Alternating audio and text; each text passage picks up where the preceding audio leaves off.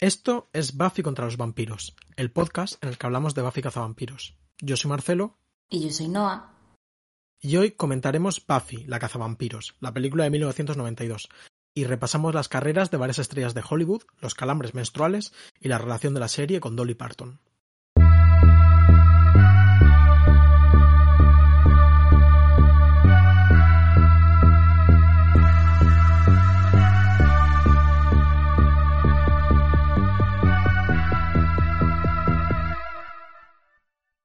Hola Noah, cuéntame, ¿cómo estás? Hola Marcelo, pues aquí estoy con mucho calor porque no he puesto el ventilador para que no meta ruido. Muy bien, hecho igual que yo. Hace mucho calor. Estamos grabando en plena tarde. Eh, y nada, el verano, ¿cómo ¿estás haciendo algo? ¿Vas a irte de viaje? ¿Te has ido? Eh, no, bueno, he estado viendo Anatomía de Grey, eh, pasando el día en casa con mi perro. Eh, bueno, fue mi cumpleaños, no sé si te enteraste. Sí, fue- estuvo muy bien. Estuvo muy bien, montamos un Discord, vimos una película con unos frikis, estuvo guay. Y, y nada, bueno, pues, pues eso, pues eso, ¿tú qué has hecho? Pues yo nada, realmente también aquí eh, tengo ahora un par de semanas un poco cargadillas de, de conciertos y tal. No sé cuándo sacaremos esto, pero igual eh, ya, ¿no? En plan, Sí, la semana sí, que viene, ¿no? Yo creo que para el lunes esto Es lo suyo. Eh, así que eso, pues igual se me puede ver por alguna ciudad de España. Eh, buscad en Google si Marcelo Criminal está ahora mismo en tu ciudad. Sí, si me escucha, si escucha este podcast gente de Benidorm, estaré ahí, en Mallorca también. Y, y nada, y eso se va a resumir un poco mi verano. Estoy, yo estoy viendo Better Call Saul, que la verdad que, que me vicié bastante. Ya estoy viendo a ver si speedruneo para, para llegar al final de la serie. Y poco más. Bueno, como... Yo te iba a comentar que en Anatomía de Grey eh, ha habido un montón de cameos eh, de gente de Buffy en esta última semana. Eh, como aparece Martin Oxon como, como guionista. Pero, o- perdón, perdón, no, en esta última semana que has visto los capítulos, ¿no? Ah, plan- sí, sí. Vale. No, en esta última semana, o sea, estoy viendo, estoy, o sea, yo ya la había visto entera, pero ahora estoy volviendo otra vez a empezarla, entonces estoy por la cuarta temporada de 17, 18, entonces al principio del todo. Aparece Martin, Martin Oxon eh, llevando un capítulo, luego aparece Seth Green, el actor que hace de Oz, haciendo de un joven con la carótida expuesta al aire, y también sale Clea Duval, que estuvimos hablando de ella en el capítulo de La chica invisible, eh, haciendo un personaje súper secundario.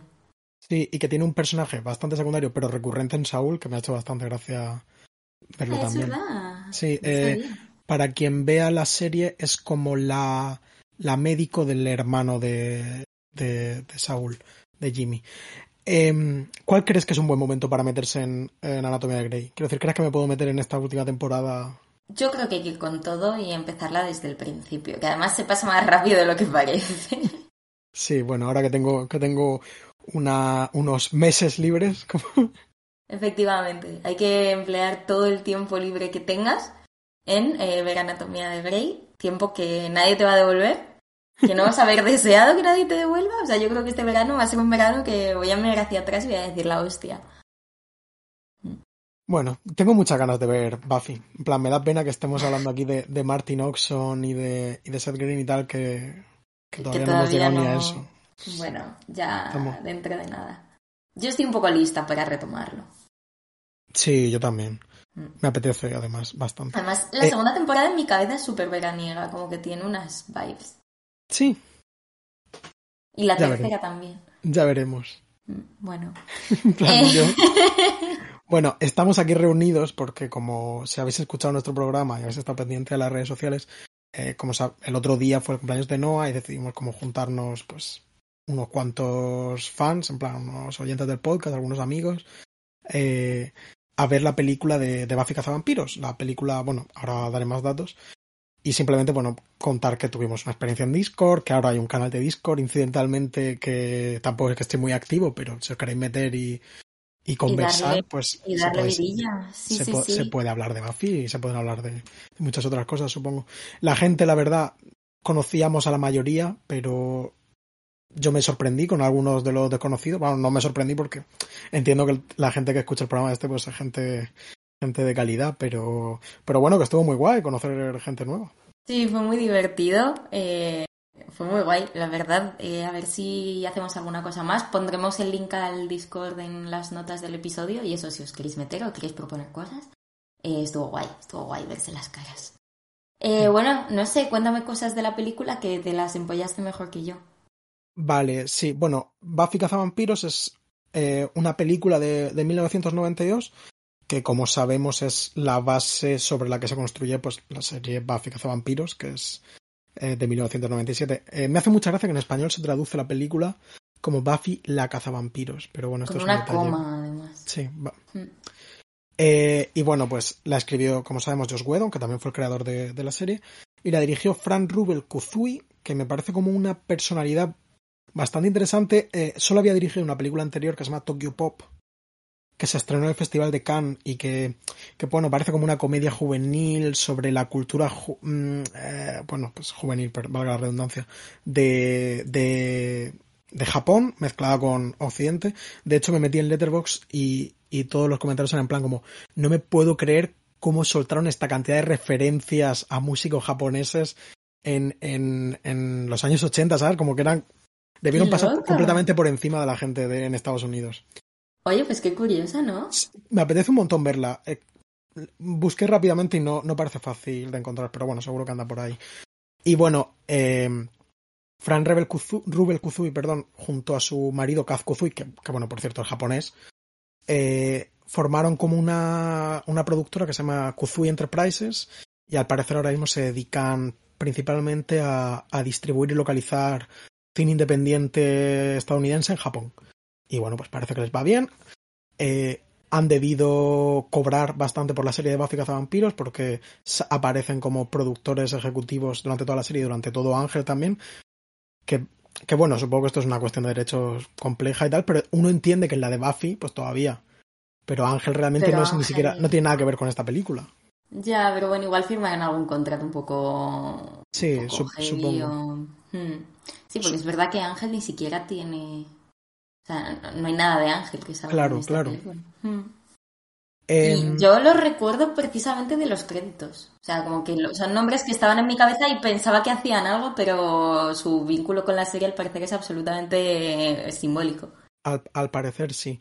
Y bueno, han estado supuestamente trabajando de, alrededor de 2018. Se habló bastante de un posible reboot de la peli o de la serie. Incluso primero con Josh Whedon implicado y bueno, posteriormente a su cancelación, más o menos cancelación pública de Josh Whedon, al parecer están trabajando sin él. Quiero decir, el proyecto sigue activo, el proyecto de un posible reboot. De la película. De, Buffy. O de Buffy. ah, vale, a mí, lo de la serie sí que me sonaba. Yo había leído por ahí que, que Christy Swanson, pero antes, en 2010, eh, Christy Swanson, que es la prota que hace de Buffy en esta película, había dicho que ella quería que hiciesen un, un remake de la peli y quería aparecer haciendo un cameo o algo, pero ahí se quedó. Supongo que la idea del reboot de la peli debió ser como muy inmediata, porque como la mm. serie es manifiestamente mejor que la película, casi desde el minuto uno, mm. como que da un poco de penilla que el potencial de la película no esté como completamente mm. desarrollado. Ah, pero antes de, pasar de esto, bueno, me estoy desviando un montón, pero bueno, la película se estrenó el 31 de julio del 92, van, a hacer 20 años. Y quería comentar que nunca hemos hablado de esto, pero que creo que es curioso, que es que la productora eh, que adquirió los derechos del guion en primera instancia es Sandolar Productions, que yo no sé si te suena, pero pertenece ni más ni menos que a Dolly Parton, la cantante country. Sí, esto lo sabía, además creo que tiene luego una filial que es como Sandolar Television. Esto lo sabía porque, porque hice una, un trabajo de un capítulo de Buffy. Ya cuando lleguemos lo desenterraré para ver qué onda y, lo contaré. Pero, mm, pero si hice un trabajo para clase, ¿sabes? De un capítulo de Buffy y me acuerdo de sacar toda esta info. Es una puta crack la del Parton, ¿qué, qué decir? Sí, la verdad, a mí me sorprendió bastante. Y bueno, joder, que tiene como. Su imperio es. Se va mucho más allá de, de Buffy. Quiero decir, tiene como grandes horas de la televisión a sus espaldas. Creo que Malcolm, por ejemplo, también está bajo es propiedad o fue producida por, por Sandolar. Eh, y bueno, al parecer estuvieron implicados, en particular dentro de lo que es Sandolar, eh, Gail Berman, eh, y Sandy Gallin. Que bueno, eh, simplemente quería comentarte que me ha hecho gracia que Gail Berman, si te metes en su Wikipedia, a día de hoy todavía sale, es la productora norteamericana que canceló Firefly, es la primera frase. Muy bien, o sea que los fans de ellos han hackeado su Wikipedia y han dejado esa mancha. Sí, eh, no he querido modificarlo para como contarlo, pero cuando termine esto lo voy a quitar porque me parece como muy feo. Hay que superarlo, la serie está bien, pero bueno, hubo una peli y todo, ¿sabes? Es una peli que estaba bien, o sea, yo creo que, que fue suficiente. Sí, en plan, realmente es 100%. A mí, siendo una persona que le gusta bastante la serie, 100% una serie que la cagan en la segunda temporada, que es imposible. Totalmente, y que la salvaron cancelándola porque así podía convertirse en esta cosa de culto y de micronicho que, que eleva el... preciosa, con una estructura como mm. muy abierta, con muchas sugerencias. No hace falta ver más capítulos. Efectivamente. Eh, y bueno, la distribuyó 20th Century Fox que yo entiendo que esto por esto es por lo que la se puede ver todo Buffy en Disney Plus, porque todo esto era son derechos de 20th Century Fox que compró Disney. Y no como digamos que sería lo para mí lo racional o bueno lo, lo intuitivo que es si la estrena una serie la, la tele de Warner Bros pues que esté en HBO que es eh, mm la tele de Warner Bros.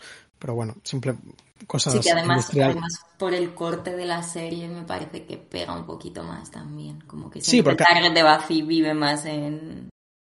Sí, porque además te metes en, en HBO y están como millones de series en, en la plataforma HBO Max. Hay millones de series claramente influidas por Buffy, pero vamos, a muerte. Sí.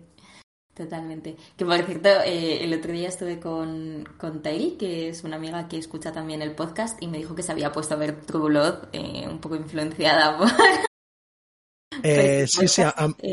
yo, también he recibido comentarios de, de, que me ponga True Blood, ¿eh? Tengo que decirlo. Vale, vale. No, pues... no, estás sola en esto, pero yo me, de momento me mantengo en mis 13. No, no hacemos, no hacemos solo proselitismo de Buffy. Estamos abiertos a hacer proselitismo de todo tipo de productos de vampiros. Por cierto, ¿te acuerdas de la serie de las vampiras de Netflix? Yo ya no. A ver, yo es que al final ni la vi, la verdad, no, he visto ni un segundo. Pero ya, ya no sé, ya fue, ¿no? pero, pero, creo que, que, aguantó una barbaridad en el top de, de más vista de Netflix. A lo mejor cuatro semanas, incluso cinco. Sí, bueno, pero tampoco. Bueno, eh, estaba bien, ¿eh? O sea, yo sigo, sigo diciendo que, que, estaba bien, aunque ya no la recuerdo. Eh, yo traigo dos sinopsis, si quieres empiezo por la de Disney Plus, que es así más escueta. Vale. Em, hablando de la plataforma de contenidos. Em, una frívola animadora de instituto descubre que es la elegida, entre comillas. Una cazavampiros que es la única esperanza de la humanidad, o al menos de su instituto. Bueno, está bien. Está bien. Eh, sinopsis de la Buffypedia. La rubia y enérgica Buffy es la típica animadora de instituto. Su objetivo es casarse con Christian Slater y morir. Esto me hace mucha gracia, lo dice literalmente ella durante la película, de quiero ir a Europa, casarme con Christian Slater y morirme. Buena frase. Sí. No entiendo muy bien yo lo de Christian Slater, particularmente me parece un, un kink un poco particular, pero entiendo que era el momento. Claro, hay, acuérdate que en el primer capítulo de, de la serie de, de, en el piloto hablan de James Spader. Pues, me sí. parecen como el mismo tipo de atractivo extraño, como que no ha sobrevivido al tiempo del todo. no, estoy, estoy, asistiendo con la cabeza porque eso es como, como James de Twin Peaks, ¿no? Como gente que no.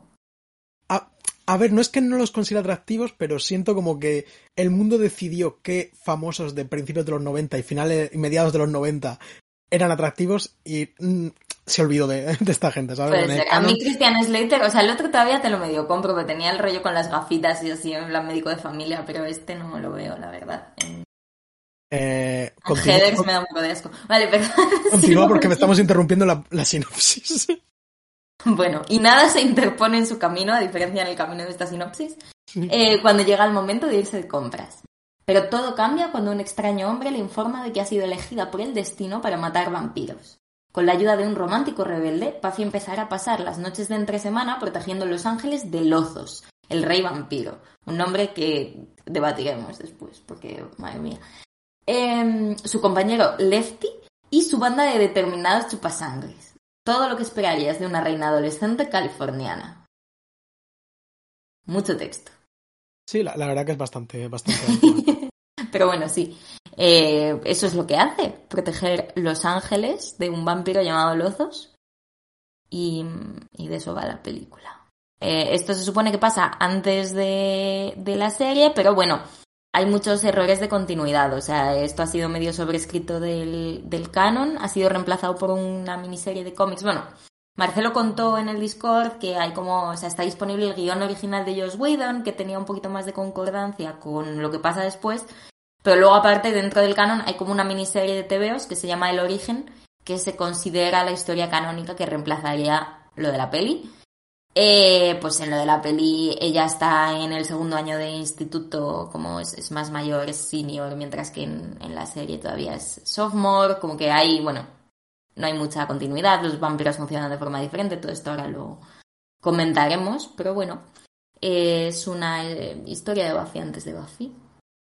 Eh, sí, digamos que hay como. Bueno, la serie es una secuela de la película, pero realmente es una secuela del guion que Josh Whedon escribe para, para la película. Entonces, por ejemplo, recordamos eh, eh, que en la película, en la serie se habla de eh, quemar el, el, gimnasio, ¿no? Como ese momento catártico del que, que le hace que le expulsan de su, de su instituto. Bueno, pues aquí no pasa, ¿no? En plan. Quiero decir, de lo poco esperando toda, toda la película, estaba esperando que se quemase el instituto porque era lo único que sabíamos de ahí. Y bueno, hay un poquito de fuego, pero no es suficiente. Eh, exactamente, quiero decir, de lo poco que se comenta del pasado de Buffy es que quema el instituto. Bueno, pues aquí no pasa. Eh, y entonces hay como estas discrepancias que son como más a nivel de historia. Eh, pues por ejemplo, al parecer, esto luego en la serie no tiene ningún, ninguna clase de recorrido, pero al parecer el Watcher de, de Buffy eh, en el guion original de George Whedon se suicida. No, no entiendo muy bien en qué contexto, pero en la película pues muere. Simplemente. No, eh, cam cambiaron algunas cosillas y luego hay como una serie de diferencias más, yo diría, más técnicas o más eh, de lore o más de base, que es pues, ¿qué hace un vampiro? Pues aquí vuelan, por ejemplo. Tienen las orejas torcidas y la cara pintada de blanco en vez de tener como el rostro. Sí, no se convierten, digamos, no tienen cara humana y cara de vampiro, son siempre aspecto de, de aspecto vampírico al morir no explotan en mm. haciéndose cenizas, sino que empiezan a caerse de formas como exageradamente dramáticas. Sí, eh, bueno, pues eh, muchas cosas. Sabemos que, que Josh Whedon nunca ha hablado bien de la película, la verdad. Eh, fue, tuvo como, aparte de, de escribir el guion, tuvo como en un primer momento un trabajo como consultor, como Mm, supervisor, aconsejador, no sé, advisor, no sé muy bien cómo traducirlo. Pero bueno, al parecer tuvo muchos problemas, en particular con, con Donald Sutherland, el actor que interpreta aquí a, al vigilante de Buffy, que bueno, pues siendo como es realmente, digamos, el... Y curiosamente, un papel que 30 años después sigue teniendo, como en sagas eh, Young Adult, sigue siendo como el actor respetable que le da como, sube un poquito el caché de la película, para que los padres vayan y digan, bueno, está bien, bien. Totalmente, eh, pero ahora hablaremos del cast de esta película porque sí, tiene tela.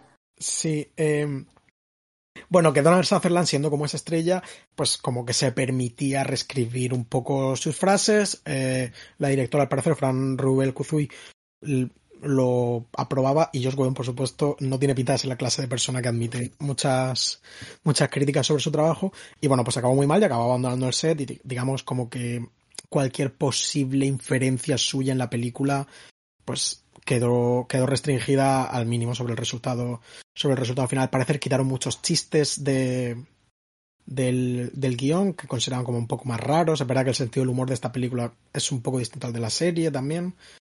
Eh, pero precisamente él hablaba, esto lo, lo dijimos en el Discord, como que considera la peli como tan mala eh, que porque él además pretendía que fuese una más oscura, tuviese un poco más elemento de terror un poco más destacado, eh, que como que destacaba solo su guion. Entonces como que eso le vino bien de cara pues a, a caché y tal. Eh, bueno, en fin, sin comentarios. La película tiene sus problemas, en eso estamos, creo que cualquier persona que la vea está de acuerdo, no es ni de lejos una película perfecta, pero yo estoy segurísimo de que tanto la serie, digamos, de una forma inocente, porque es verdad que la serie es mejor, como las críticas de Josh Whedon, que, bueno, pues hemos comentado ya muchas veces, el, la influencia capital que tiene Josh Whedon o ha tenido Josh Whedon sobre, su, sobre el fandom eh, durante muchos años. Y como que ha hecho un poco como una especie de igual es exageración, una especie de gaslighting para convencernos de que la peli es un horror. Sí, pues un poco lo que decíamos de Firefly, ¿no? De como al final la historia reemplazando un poco el producto, pues yo creo que esto pasa un poco parecido. O sea, al final eh, hay que odiarla. O sea, lo de esta pobre persona que reescribe en su Wikipedia, pues eso, pero con la película, como, eh, como si está muy mal rateada y está muy mal clasificada. Y es una peli normalita, pero bien, en plan divertida. Yo creo que sorprende lo ágil que es, lo que pasa es que tiene un tono muy diferente, tiene, es, mucho más colorida, es mucho más peli plana como tarde ochentera, muy exagerada como los looks son completamente diferentes, el estilo, lo que dice Marcelo, es una peli muy cómica porque solo es cómica, como que no tiene esos cambios tonales tan drásticos, tiene algún momento dramático que está bien y que de hecho funciona, pero apuesta mucho menos a eso, es mucho más tontita, los vampiros pues dan como risa, es como todo más paródico del género de lo que luego va a ser Buffy, porque Buffy creo que hace más homenaje que parodia, o sea, juega a parodiar textualmente, pero realmente se toma mucho más en serio las cosas y yo creo que eso la beneficia, porque sobre todo yo no sé en este momento, pero ahora hemos visto 28.000 parodias de vampiros, ¿no? Y hemos visto 28.000 parodias del cine de terror y hemos visto, yo le decía a Marcelo que esta peli me recordó un poco más a esta última que os comenté en, otro capítulo, que había ido a ver en la muestra sci y que había un cameo de Giles haciendo como de cazavampiros y tal, un poco eso, el, parodia, y, y Buffy no va a ser eso. Pero está divertida, ella lo hace muy bien, es, es otra persona, es verdad que a nosotros nos gusta mucho Sarah Michelle Gellar, pero, pero bueno, yo creo que la peli cumple su función de entretener. Y hubo voces eh, en el Discord que, que preferían, decían que les gustaba más Christy Swanson que, que Sarah Michelle Gellar. Eh, y, lo puedo entender realmente, y es eso. Quiero decir, yo creo que hay que entender la película como que la serie también funciona porque mucho terreno ya lo ha cubierto de alguna forma con la película. Eh, lo que hablábamos, ¿no? De el, en el núcleo de Buffy está la idea de eh, la chica la que persigue una película de miedo se le da la vuelta a la situación y es ella la que persigue al malo, ¿no? Hmm. Eh, la chica rubia, tonta, eh, que le gusta la moda, etcétera, etcétera, etcétera. Em, y entonces esto se centra mucho en esta idea, es una parodia, yo entiendo, como del cine de terror de los años 80, que sabemos que pues la larga tradición de las slasher con 80 millones de secuelas y todo, y todo este tema mezclado un poco con pues una especie de comedia adolescente excéntrica en la línea de, pues igual Headers o, cosas así, que, que, realmente yo decía que, que, creo que si no hubiese sido por la serie tendría cierto halo de culto la película. Claro, tendría más entidad. O sea, eh, el problema con esta peli es que yo creo que, viéndola, pues es eso. O sea, Headers me parece una buena analogía porque es un poco este rollo, como un poco surrealista, un poco explosiva, como divertida, pero con sus puntos un poco más oscurillos, tal. Pero es una peli que solo pasa a la historia como lo que vino antes de la serie, ¿no? Como que realmente no, no conserva identidad. Entonces, si solo la comparas con la serie, pues sale perdiendo. Claro. Mm. Eh, y, luego, por ejemplo, en plan, si quieres podemos pasar a hablar de, del cast demencial que, tiene, esta película. Porque, bueno, tú has investigado a, a Christy Swanson, Sí, bueno, no hay mucho tampoco que decir de Christy Swanson, pero bueno, uno de sus papeles, eh, no sé, en tu cabeza, pero en mi cabeza como el que, el que tenía, ¿no? Es la chica de la peli de, eh, ¿cómo se llama en español? El día libre de Ferris Bueller. Ferris Bueller, ah, todo en un día. Ferris Bueller Days Off. Es, eh, pues eso, esta peli de Zagal, que es de alta clase y pasan cosas. ¿Cómo, era el director? John Hughes era el director. Sí, que es el de Sixteen Candles y es el de Breakfast Club, o sea, es como un poco... Que de hecho yo creo que esa es la otra cosa que sorprende un poco de esta película cuando llegas a verla, que es lo que decía, no es una peli de los 90 como va a ser Buffy, ¿no? Está en la tradición adolescente de finales de los 80, principios de los 90, como eso, de pelis de Winona Ryder jovencita y pelis de de John Hughes. Eh, o sea, está más en esa en esa tónica, ese es su lugar. Y bueno, pues eso, esta eh, Christy Swanson apareció en esta peli. Em, apareció en Higher Learning, que es una peli de John Singleton, que es la primera peli en la que sale Tyra Banks que tuvo una polémica porque ella sale haciendo de lesbiana, como que tiene un rollo con Jennifer Connelly y la peli fue censuradísima porque no estaba listo Estados Unidos para ver a eh, dos chicas como que se atraían tantísimo como aparentemente en estas escenas y tal. no tenía ni idea de nada, nada de esto. En plan, no sé ni quién es Jim Singleton, no me suena nada la película. Pues bueno, eh, ahí queda para Pero bueno, dato interesante, sí. Sí, sí, me parece curioso. Luego sale en Colega ¿Dónde está mi coche? Sale en alguna comedia de Adam Sandler, así un poquito más tarde. Y la verdad que yo creo que lleva bastante tiempo un poco desaparecida. Hizo muy notoriamente una portada de Playboy, o sea, como que su, su trayectoria no fue hacia un poco la consolidación de una carrera más seria, sino que se quedó un poco en eso, ¿no? Pues fue diluyéndose hacia la comedia y el rollo este hipersexualizado de... eh, Eso pasó con muchas actrices en esta época, como que siento que finales de los 90 y los 2000 fueron muy crueles en ese sentido. Eh, entonces, bueno, igual hay alguna otra cosilla que me estoy dejando por ahí, pero yo le tengo muy perdida la pista. Yo la verdad que, que le eché un ojo muy por encima a su filmografía porque, sinceramente, viendo la película, es como que, lo, ¿sabes? Como que lo tiene, ¿no? En plan, Sí, tiene, tiene, tiene, lo tiene. podría haber, podría haber sido, eh, podría haber sido una, carrera- una carrera brillante, ¿no? Pero eh, en plan, como que eh, es guapa, es graciosa, sabe hacer las cosas, ¿no? En plan, como, y tiene la cara, ¿sabes? Tiene como la cara de, Sí, sí, de tiene una salir cara en- excelente. tiene la cara de salir en películas, pero pero la verdad que me, me decepcionó un poco, me dio pena. Que, bueno, tampoco, yo qué sé, no creo que viva la mujer eh, muy mal, pero, pero eso. pero que uno siente que, que es un poco de carrera truncada Sí. en ese eh, sentido. Sí, otra cosa que no hemos dicho, pero bueno, es que la peli está ambientada en Los Ángeles y yo creo que hay aquí una tragedia de Los Ángeles eh, uniéndolo todo, que es que al final, bueno, eh, muchos actores con mala suerte, creo, es muy difícil. Aquí Noah desde el futuro con el ventilador encendido, solo para decir que cuando comentábamos que no había mucho que contar acerca de Christy Swanson, nos estábamos refiriendo exclusivamente a su vida profesional porque todavía no habíamos visto sus redes sociales. Eh, pero bueno, eh, comentar que Christy Swanson tiene pineado en el perfil de Twitter una foto con Donald Trump, que todo su Instagram está lleno de propaganda eh, republicana, tiene fotos con gorras de maga, tiene un montón de eslóganes terroríficos eh, y que aparentemente en los últimos años sí que ha protagonizado varias polémicas y varios famosos han dicho que se calle la boca, eh, muchas teniendo que ver con negacionismo de los protocolos COVID, etcétera, y otra bastante graciosa relacionada con el debate de si se debía o no se debía cortar a Donald Trump de sus escenas en Solo en Casa 2, eh, porque Christy Swanson dijo que si eso se hacía, ella quería que a ella también la cortasen todas las películas de John Hughes en las que había participado. Así que nada, os dejo proseguir con la escucha del podcast eh, sabiendo esto. Chicos, no os olvidéis de chequear vuestras redes sociales y mm, bueno, esto es lo que pasa cuando no se hace caso a tiempo a una estrella de Hollywood, supongo.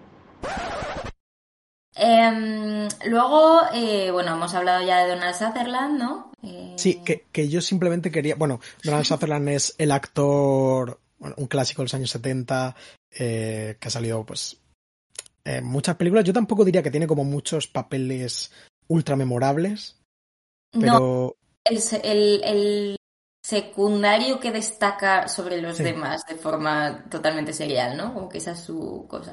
sí, de, eh, en plan, salen más, por ejemplo, la película de Robert Altman, eh, eh, en la peli esta de Animal House, eh, Esta peli clásica como de los años 70, como de, de, de universidad, bueno, No, De hecho, él hace de profesor de universitario, así como progre eh, y tal.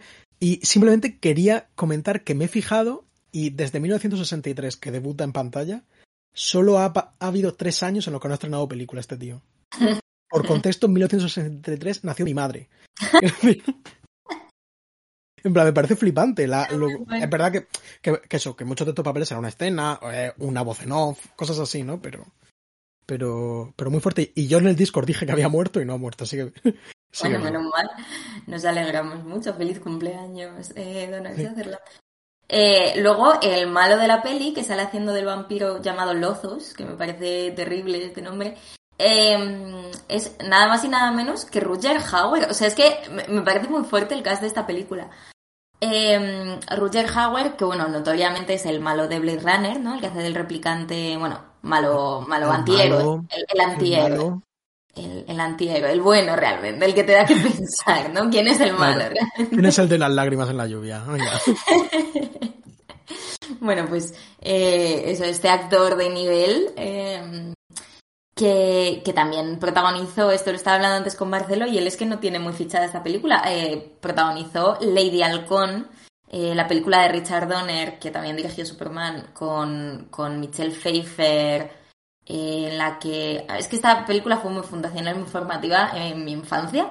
Es una película que yo he visto muchísimo, a la que me refiero constantemente, y hay, no sé, o sea, me parece como fuerte esta, este desapego. Es una película que fundamentalmente va de que de dos amantes que reciben una maldición y entonces eh, no pueden estar juntos. Entonces durante el día ella se convierte en un halcón y durante Ay. la noche él se convierte en un lobo. Y entonces van juntos a todas partes pero no pueden comunicarse porque en el único momento en el que se ven el uno al otro y sus manos están a punto de tocarse es en el momento del alba cuando se cambian uno por otro, ¿no? Y en el momento del atardecer cuando se cambian uno por otro. Y, y, él es Rutger Hauer. Él es Roger Hauer y ella es Ah, Michelle fí- Pfeiffer. Fíjate, hacen buena pareja, además. Hacen muy buena pareja. Los es son una como alemanes.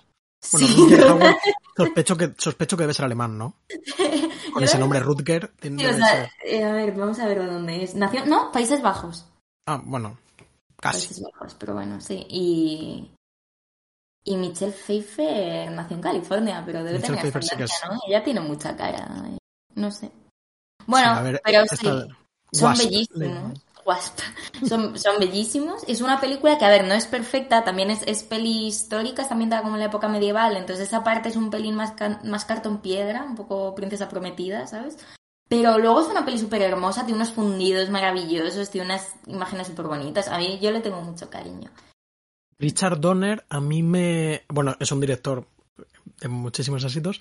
Eh, a mí me puso un poco sobre aviso nuestro amigo Luis, Sí. porque a él le puso sobre aviso su amigo Steven Soderbergh, que al parecer idolatra por encima de cualquier otro director a Richard Donner. Anda, no sabía Y- yo eso. Pues, si no me equivoco, porque creo que Richard Donner también es el que hizo la peli esta de los tres mosqueteros. Hizo así como una serie de cine popular de los años 70, Sí, sí. eh, muy. Pues eso, como muy para todos los públicos.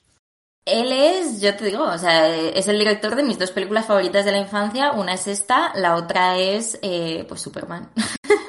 Superman también está muy bien, es, es una Es- buena película, es, la es verdad. consideramos una buena película. Entonces, nada, eh, pues eso, esta peli, o sea, mm, Lady Halcón, esto para situarnos, ¿no? Lady Halcón es del 85 eh, y la peli Buffy es del 92, que esto lo comentamos en el Discord, rollo, cuánto tiempo pasa entre una cosa y otra. Y, a ver, me parece un poco, es como en la película ya tres veces mencionada en este podcast, Bumps, eh, de Amy Heckerling con Alicia todavía no he visto. Silverstone, que todavía no has visto, como que de repente aparece Sigourney Weaver y dices, ¿qué hace aquí esta señora? En plan, otra persona que no ha dejado de hacer cosas y que ha hecho papeles como de, de altura súper diferentes. Pues yo creo que esta peli de alguna manera hace un poco lo mismo con Roger Howard, ¿no? Como que señala un poquito, un punto un poco bajo en su carrera, porque es un papel bastante humillante, que es simpático, pero que tampoco tiene demasiado protagonismo en la peli.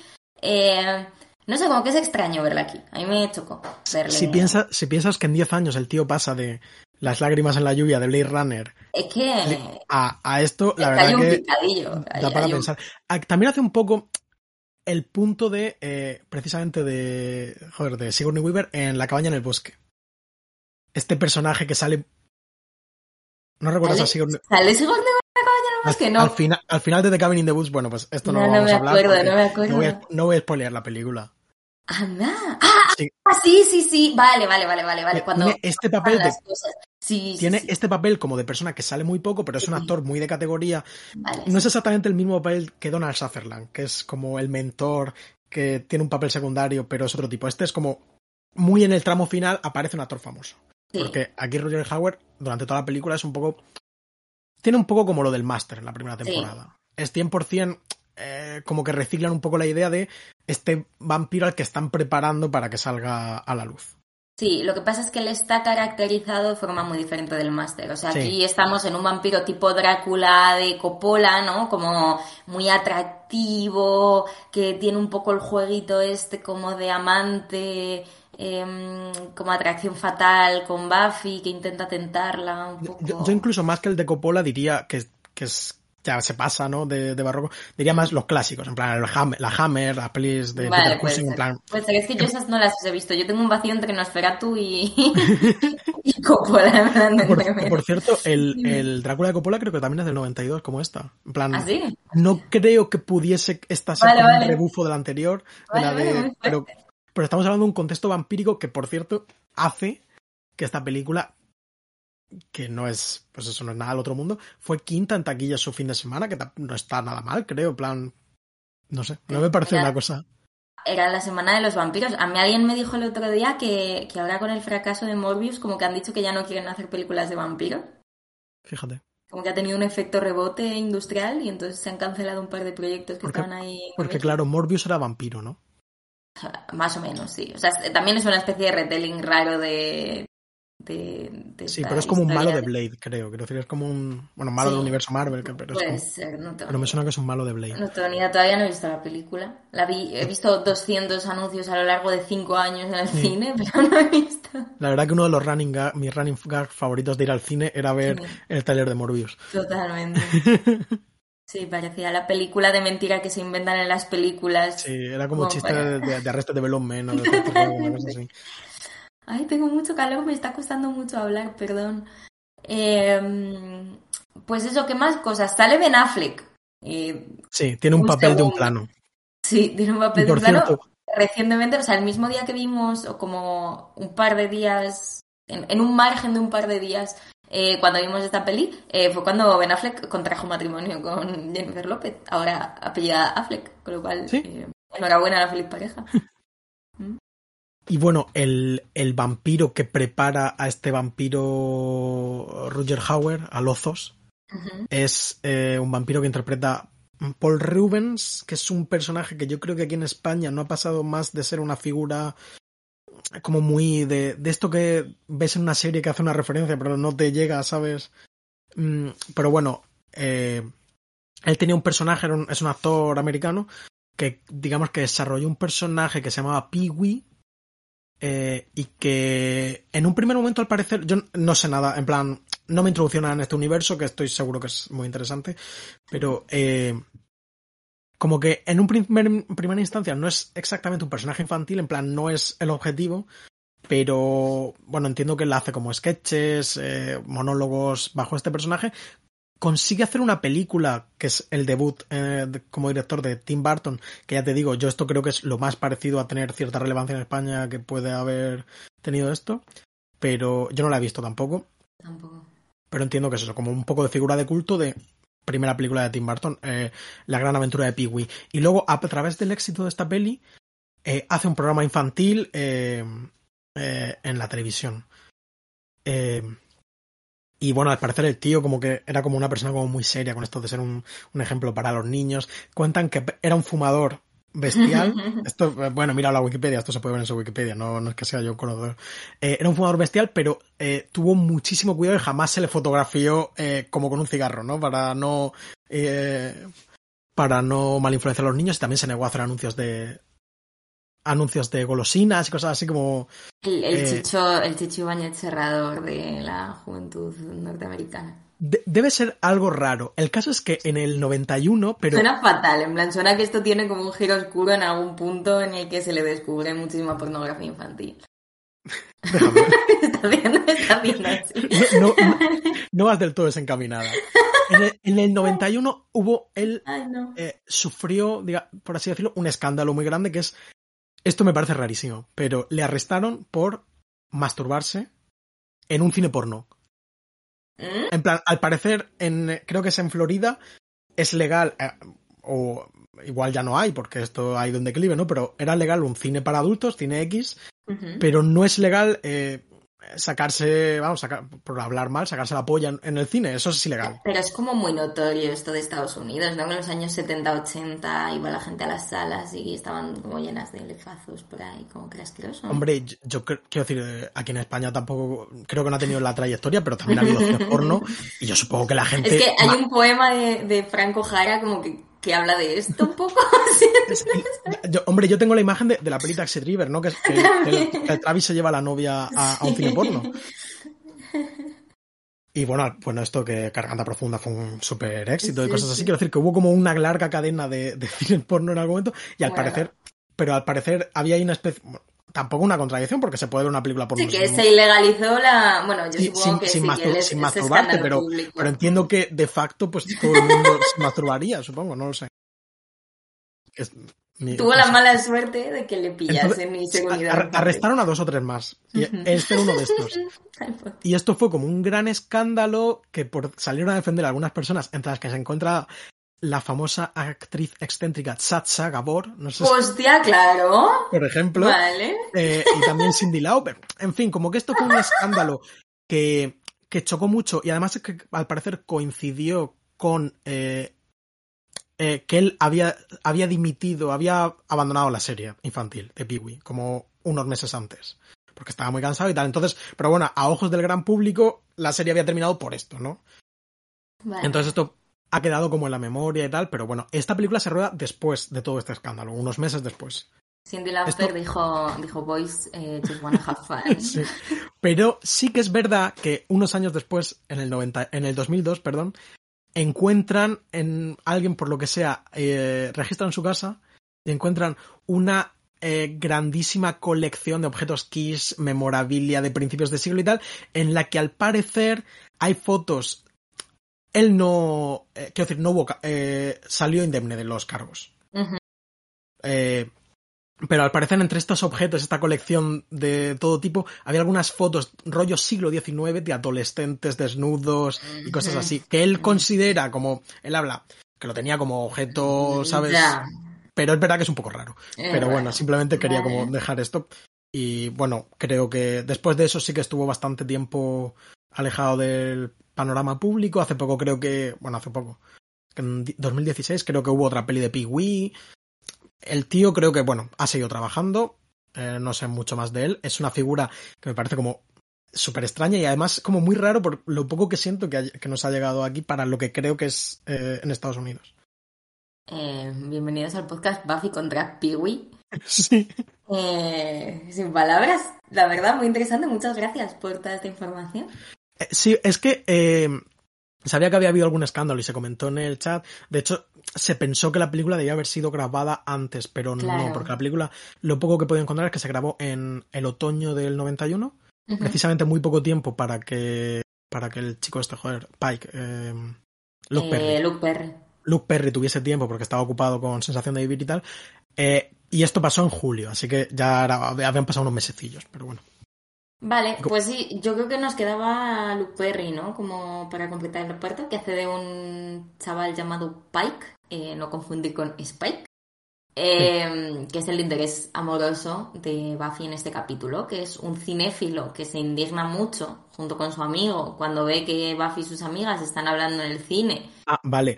Es que te iba a decir, cinéfilo, ¿por qué? En plan, quiero decir, es como un insulto. No, pero es verdad que, es verdad que el personaje se nos introduce yendo al cine. Eh, Sí, sí, sí, se conocen en el cine como todo el rato y como siendo un poco de, guau, estas chicas, no sé qué, es que las tías lo arruinan todo, no sé cuántas.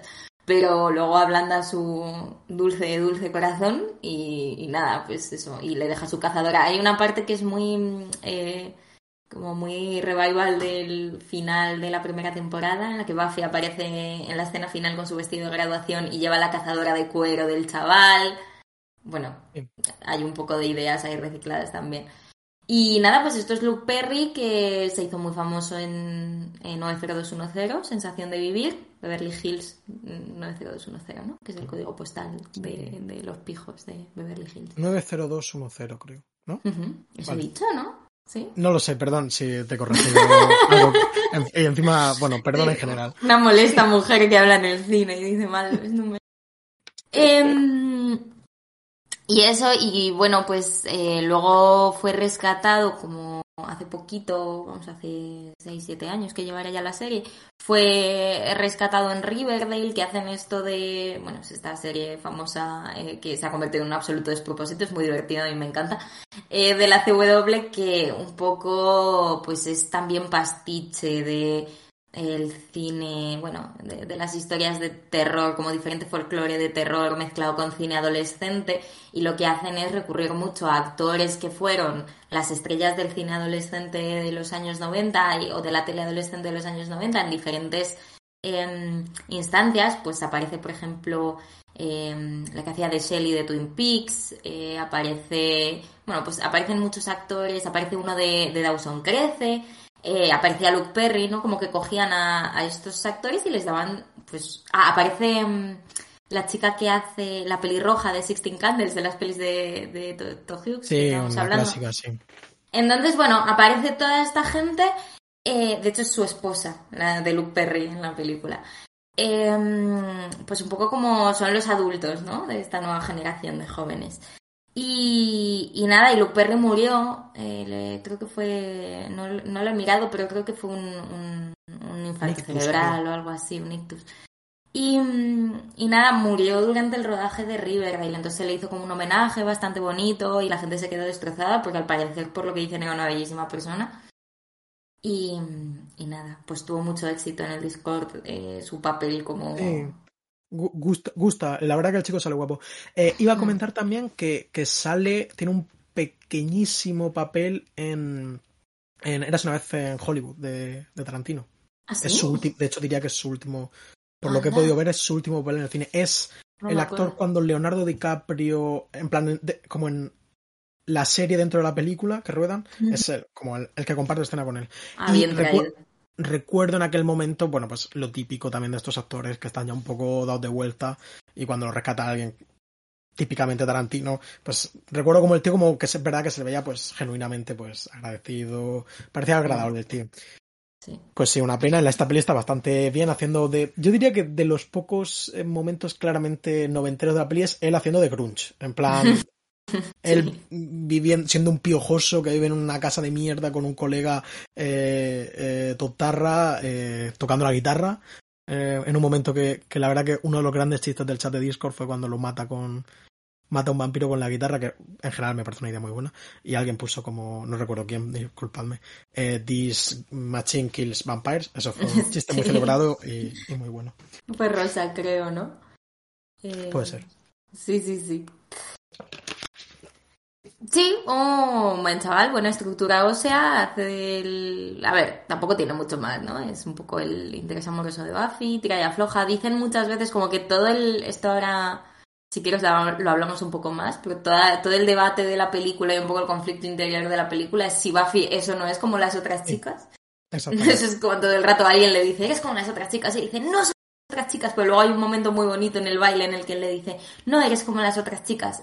Y ella dice, sí, sí que lo soy. Y entonces dices, wow, eh, feminismo triunfal en 1992. Pero luego hay una pelea con los vampiros y el malo le dice, eres como las otras chicas. Y ella vuelve a decir, no. Entonces es un poco confuso como cuál es el point final de la peli. realmente es como sorprendente. A mí me sorprendió mucho este momento de no soy como las... En plan, perdón, el momento de soy como las otras chicas. Sí, sí. Eh, porque además como que el tono de la escena y el Luke Perry diciéndoselo parece como bonito, ¿sabes? En plan, como dice, no es como un, no eres como las demás asqueroso, también como posmo de nuestra actualidad. Ahora, en, Promising Young Woman lo habríamos dicho como eh, embodying el patriarcado de forma autoconsciente, pero aquí todavía parece que no, pero luego cuando ella responde parece que sí. Eh, pero claro, luego como pasa lo otro, la verdad que ahí me deja un poco, me deja un poco raro la sensación. Y bueno, comentar del personaje de Luke Perry de, de, Pike, que la película en principio termina con ella yéndose en la moto con el novio. Sí, del que luego nunca volveremos a saber nada. Sí, esto desconozco hasta qué punto estaba en el guion original o, yo qué sé, pero bueno, es un personaje que, que sí que no, no tiene más, más desarrollo de ninguno, de ningún tipo. Luego hay más gente así conocidilla. Bueno, no hemos comentado que hace un papel secundario Hilary Swan, la oscarizada actriz protagonista de Million Dollar Baby. Una clásica. ¿Ves? Esta piensas en los 10 años que hay de Buffy a Million Dollar Baby, joder, ¿sabes? En plan, vaya, subidón.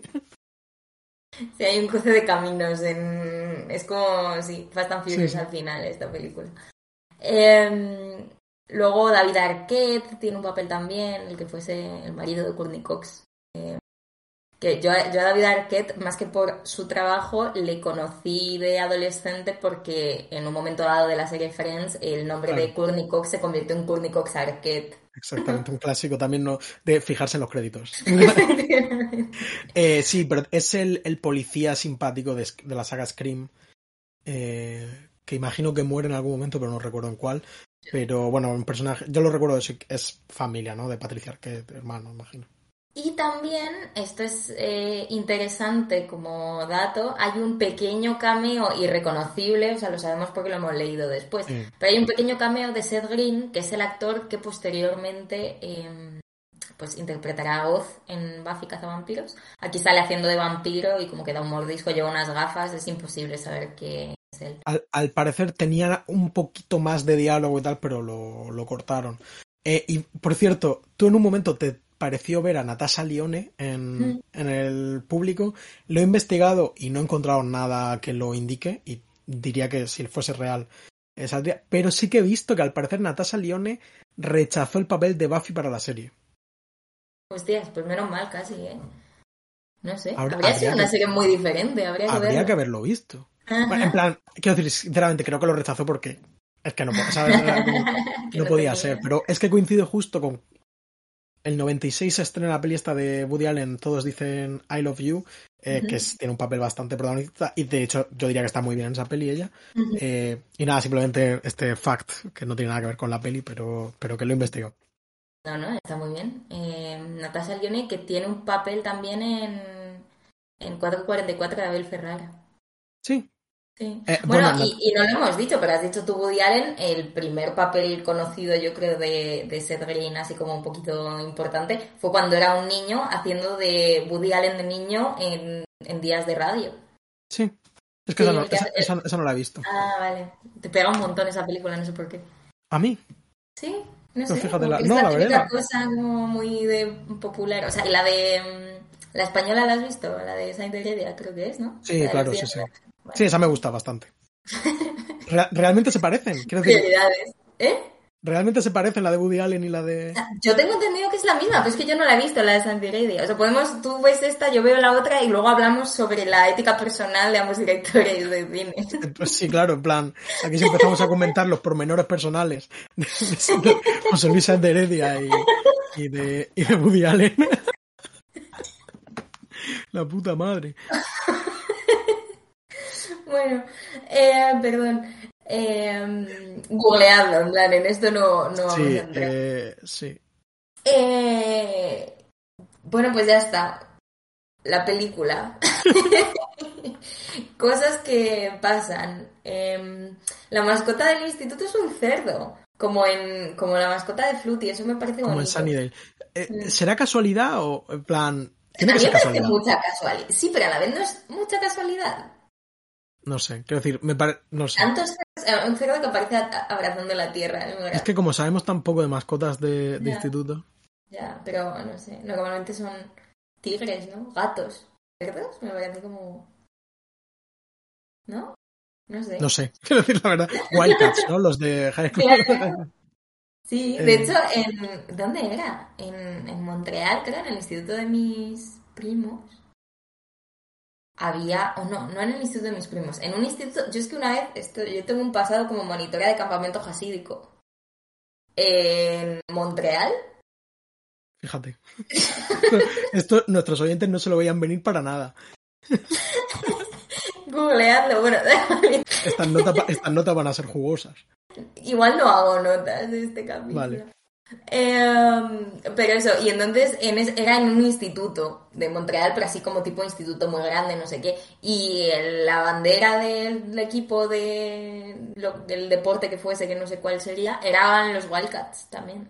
Y yo dije, anda, como High School Musical, sí. pero eran otros colores diferentes. Sí, eh, es que debe ser típico de los institutos sí. en general. Pero por eso digo eh... que un cerdo me parece un animal poco atlético. Sí, general. puede ser, pero igual es como típico chiste también, no sé, la verdad.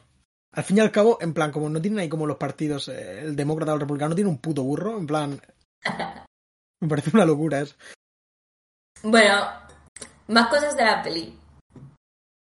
A ver, la peli, la peli es como la primera temporada de la serie. Quiero decir, el, yo creo que su gran virtud, de alguna forma, que es que es muy rápida, es muy cortita, se ve bastante, es ligera, muy ligera, va también, juega también en su contra en el sentido de que la, la historia es muy poco memorable, los personajes no tienen desarrollo ninguno, peleas de acción, las escenas de acción, perdón, son muy flojas. Como que las peleas se dan muy flojito. Es verdad que luego Buffy eh, mete unos efectos de sonido enormes y es exageradamente acrobático todo, pero aquí hay escenas de entrenamiento y tal donde la fuerza de Buffy pues tampoco acaba de verse como algo extraordinario, me da la sensación. Es una chica ágil de reflejos, pero como que la parte Karate Kid es muy poco motivante habiendo visto ya lo que se nos viene.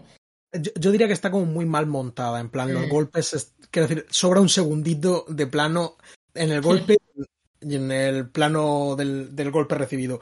Se ve todo como muy, como muy flojito, o sea, como muy mal dado.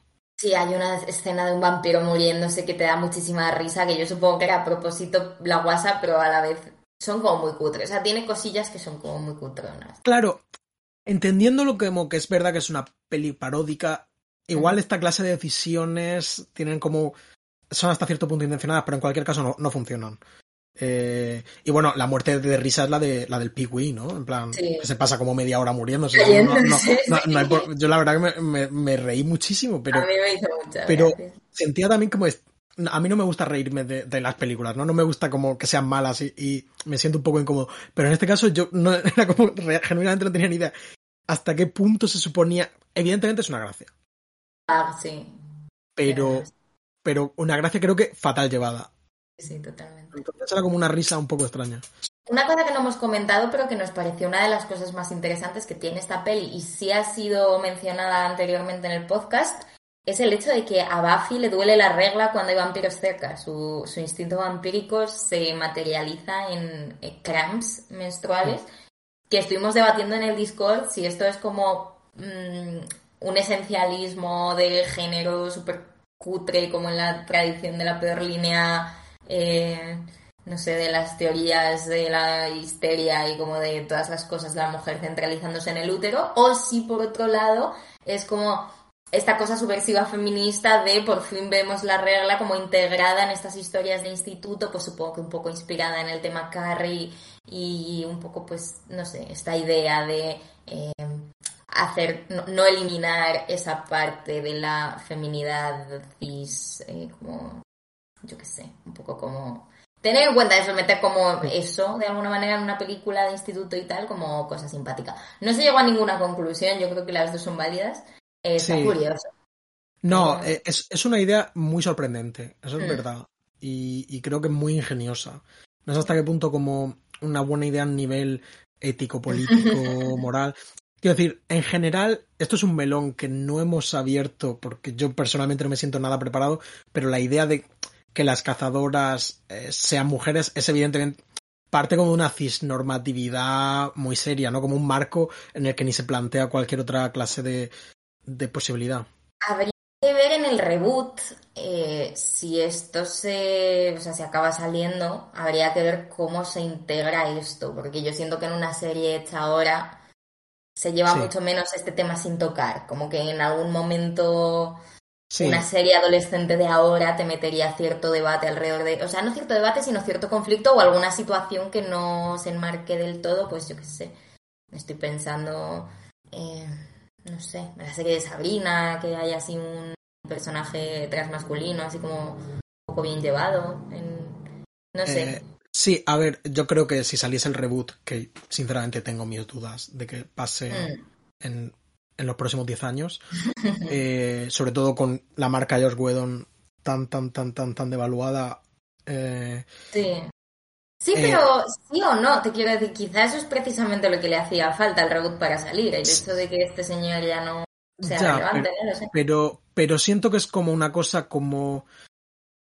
bueno, al final, a ver, lo de George Whedon nos enteramos 25 matados de, de lo que pasa, ¿sabes? Ya la gente pues se la suda, ¿sabes? El, gran porcentaje de gente que le gusta Buffy de una forma pues normal o incluso que le gusta mucho, casi, ¿sabes? Ni es consciente de, de nada. Y de igual forma, por ejemplo, que con Harry Potter, pero sí que siento que la devaluación pública de la marca afecta a esta clase de cosas, pues, aunque, pues, por ejemplo, el videojuego este de Harry Potter que van a sacar, cosas así, ¿no? Como algo hace. Es verdad que también pues Harry Potter es mucho más famoso. No, y que el propio, el propio videojuego de Harry Potter resultó ser una cosa como transfoba, antisemita, asquerosa. O sea, como que en concreto el propio... Sí, sí, sí. ¿El nuevo este que van a sacar o eso? No, el, último que... O sea, sí. No sé, si, no sé si ha salido ya o si iba a salir, pero este último del que se estaba hablando este año... pero todavía no ha salido. Puede ser, pero como que era toda una trama sobre lo malo que son los goblins, que están claramente codeados ah, como si fuesen judíos. Sí, sí, ah, cierto, tiene, tiene, un, tiene un regusto... Era como muy loco, o sea, era muy como...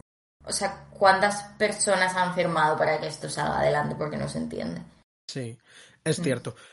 Sí, pero bueno, en cualquier caso, que, que no creo que vaya a pasar, pero si saliese, yo creo que incluso el propio George Whedon daría la cara con esto, ¿sabes? Sinceramente. Quiero decir, creo que no es tan malvado. Creo que simplemente durante el tiempo que ocupó la serie, pues no hablaron con las personas que tenían que hablar y, ni lo planteaban. Quiero decir, era unas, es una serie, una película. En esa época, o sea, yo creo que la última década ha sido muy importante para esto. O sea, no hay serie de los años 92.000 que no tenga su chiste de turno sobre el tema trans. A mí me ha sorprendido mucho en Anatomía de Grey que bastante pronto como que lo meten y tal, es verdad que es más tardía, pero, pero eso, yo creo que... Bueno, yo creo que, es una cosa de su época un poco. Que digamos que la... No creo que debiéramos excusar la cisnormatividad de la que parte como todo el lore de, de la serie y lo poco discutida que está, se discute a sí misma, pero bueno, creo, que, creo sinceramente que, sí que se solucionaría, pero es verdad que como es una serie con una cosmovisión diferente a la que contemplamos nosotros, pues esto al final a veces pasan cosas raras. Como, y volvemos al tema, que esto del calambre, pues a mí creo que me rechina ahora, pero no creo que sea una mala idea en sí misma, sino que yo qué sé. En conclusión, yo qué sé. No, y que yo que sé, un poco si lo comparas con el resto de cosas y sobre todo en su momento, o sea, yo creo que tenía que hacer un poco de gracia, ¿no? Un poco sí, de sí, Mira y ver que está como con las Spirit Cramps, a mí me habría, no sé, yo creo que me habría gustado. Mm. Sí, de, hecho, sorprende que la serie, quiero decir, teniendo, partiendo como del misma, de la misma base, no termine de explotar esta clase de feminidades eh, Mm, digamos, exactamente, hacer, hacer de la, del cazavampirismo algo más fisiológico. O de cualquier cosa, como que siento que el tema de la sexualidad se toca un poco, pero luego, yo qué sé, hay muchas más cosas corporales como untapped. Igual nos sorprende, yo es que hace mucho que no. Sí, igual nos sorprende. Igual aparece en algún, algún episodio un poquito más explícito respecto a algo de esto. Yo te iba a pedir que terminemos ya porque me estoy muriendo de calor. Vale, sí, además que lo llevamos bastante. ha sido como súper caótico, nos hemos pasado todo el rato hablando de, los actores, pero tampoco. Es que la movida es que la peli es como. No hay es mucho tan, que comentar. Es tan ligera, realmente, como que es. Es ligera en el sentido de eso, que no tiene nada de sustancia en el fondo. Es eso, es divertida, tiene sus gracias, muy lastrada por, por la serie posterior. Es, muy poco de Josh Whedon en el sentido de que no está hecha para que hagas un podcast de 45 minutos hablando de ella. Exactamente, no te hace sentir listo en ningún momento. sí. Eh, entonces, pues, sin más, pues si quieres, es verdad que hace mucho calor. Nuestros oyentes y nuestras oyentes también tendrán mucho calor. Salvo eh, en las que estén en el hemisferio sur. Eh, claro, sí, cierto. Eh, bueno, pues en el siguiente capítulo eh, ya nos meteremos por fin en la, en la segunda temporada de Buffy Cazavampiros. Ya hablaremos del capítulo Buffy se vuelve mala, que es buen nombre. ¿Tú te acuerdas de este capítulo? Eh, muy, muy, muy levemente y porque me recordaste tú cómo empieza, o sea que no, tengo muchas ganas. a mí no me gustó en su momento, en plan, no me gustó mucho en su momento. Veremos. Pues... Muchas gracias por escuchar, perdón por este caos. Eh, espero no, no haberos hecho perder demasiado el tiempo. no, seguro que no. Hemos dicho, como siempre, muchas cosas y muchas interesantes. Muy bien. No me apunté ninguna frase motivacional de la peli, me apunté una, una frase que me pareció un poco deprimente. Que decía que creo que es algún tipo de juego de palabras con un juego, con, con como una expresión en inglés, pero no no, no la conozco. Que dice, es lo que tenía apuntado Buffy en la taquilla, en una de las taquillas, en su taquilla del instituto, que ponía, We can't all live charm lives. O sea, como no podemos todos vivir vidas con encanto, ¿no? Como vidas Mágicas, por así mágicas. Claro. Bonita Eh, frase. Pero no es. Pero Desmotivaciones. O sea, la frase es desmotivaciones, pero luego ella pasa a vivir una existencia mágica como Claro, cazavampiros, con lo cual realmente yo creo que el mensaje es positivo. Ironía. Defi- descri- definición gráfica. Bueno, venga, hasta luego. Venga, adiós, Noah. Un besito.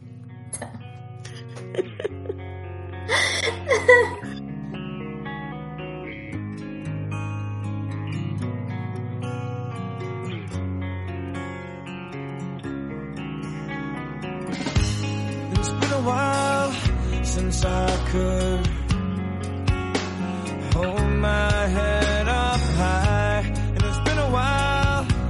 Buffy contra los vampiros es un podcast de Marcelo García y Noa Benalal. Podéis escucharnos en iBox, Spotify y Apple, y escribirnos lo que queráis en la cuenta de Twitter arroba Buffy Podcast. También hemos creado un blog en el que podéis consultar todas las notas de este episodio con imágenes, enlaces y material adicional y que podéis recibir por correo suscribiéndoos a buffypodcast.substack.com. Las imágenes y los logos son obra de Macarena Gil y nuestra sintonía macabra es una versión de Marcelo Criminal. Muchas gracias por escuchar y hasta la próxima.